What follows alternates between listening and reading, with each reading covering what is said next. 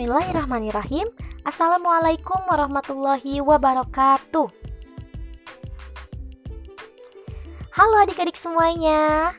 Bertemu kembali dengan Kakak Pipit Mulyasari di Makna Citra Podcast. Nah, hari ini Kakak akan menjelaskan mengenai materi kelas 4 tema 3 tentang peduli terhadap makhluk hidup subtema 1 hewan dan tumbuhan di lingkungan rumahku pembelajaran ke-1 apa saja sih yang akan kita pelajari?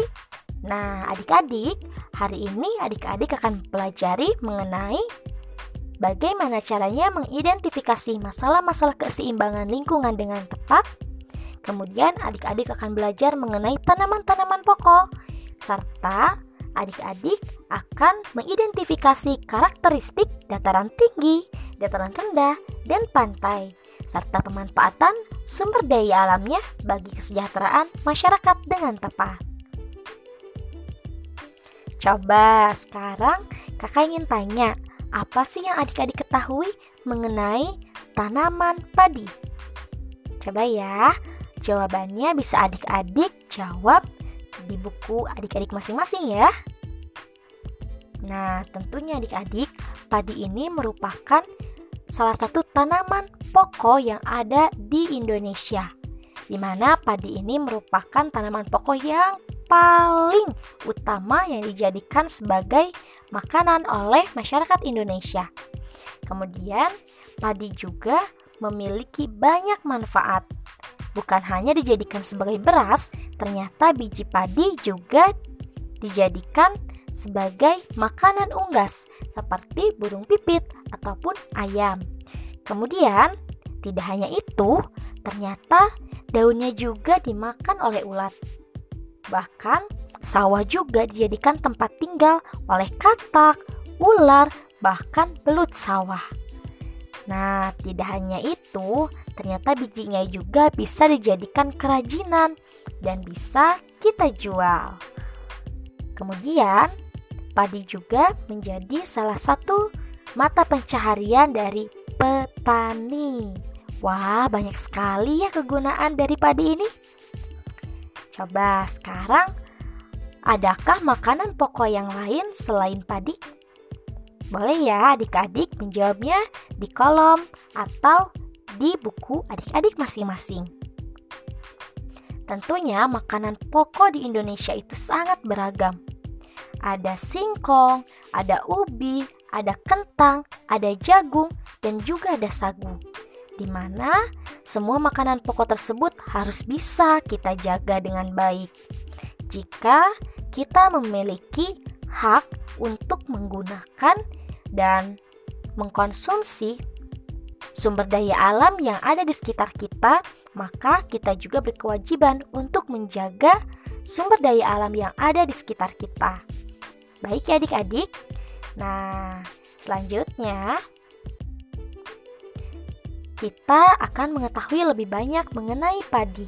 Berikut kakak akan bacakan teks mengenai padi ya.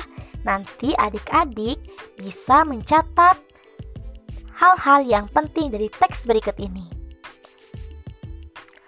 Padi adalah tanaman yang sangat penting di Indonesia. Padi menghasilkan beras, banyak penduduk Indonesia yang mengonsumsinya.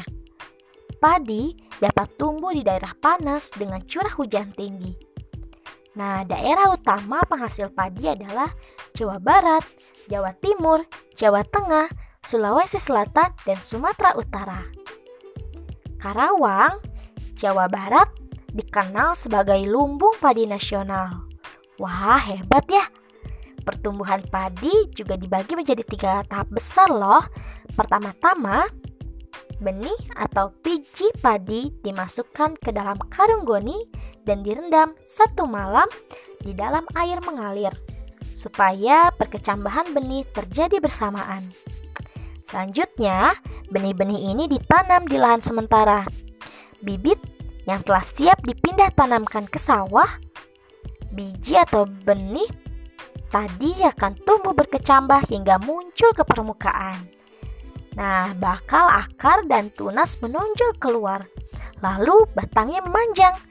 Petani juga mengairi, memberi pestisida, dan pupuk pada tanaman ini.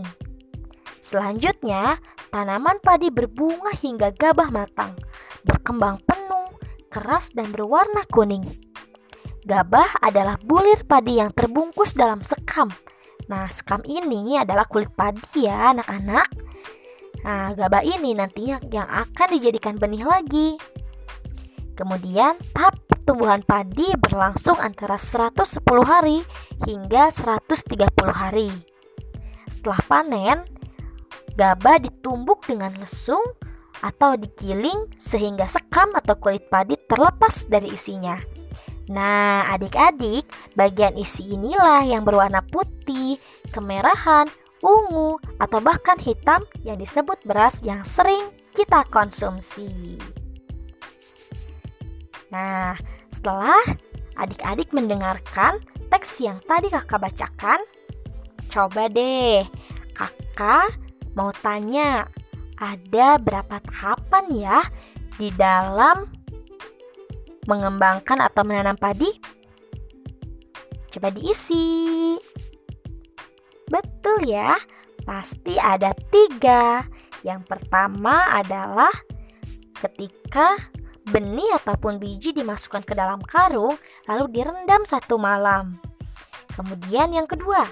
Nah, yang kedua adalah ketika bibit tersebut telah siap dipindah tanamkan ke sawah. Kemudian benihnya akan tumbuh berkecambah hingga muncul ke permukaan. Dan pada saat tahap kedua juga, petani sudah mulai mengairi, memberi pestisida dan pupuk pada tanaman ini. Selanjutnya, tahap ketiga yaitu padi berbunga hingga gabah matang, berkembang penuh, keras, dan berwarna kuning. Nah, anak-anak, itulah ketiga tahap dari perkembangan padi. Selanjutnya, ada apa lagi?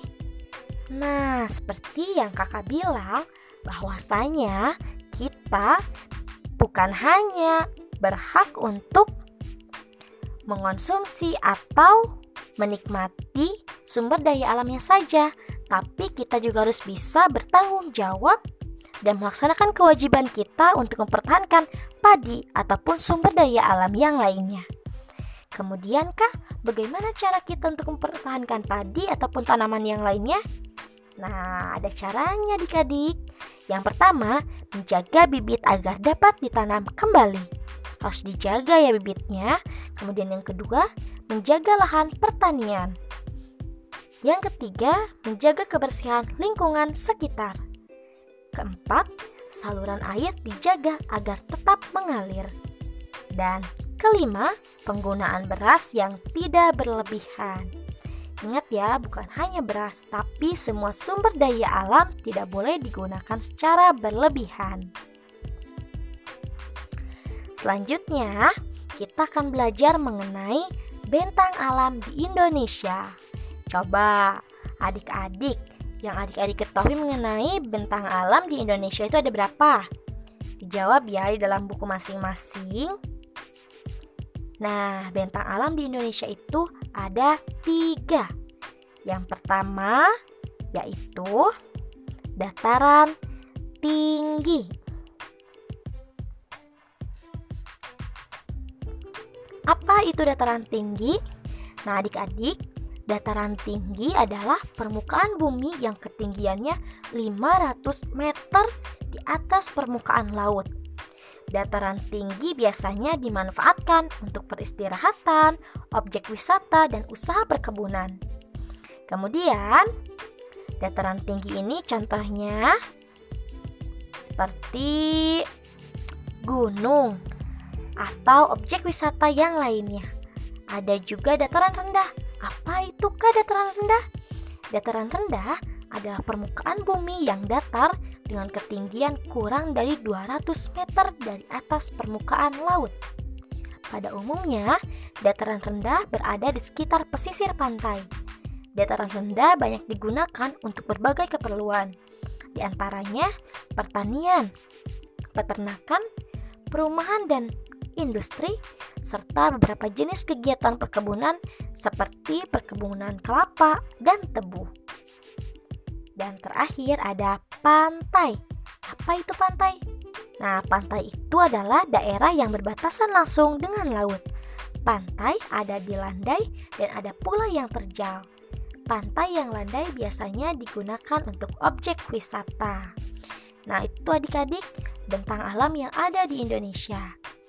Coba setelah itu, adik-adik bisa lihat ya di buku tematika di sana ada tabel yang harus adik-adik kerjakan.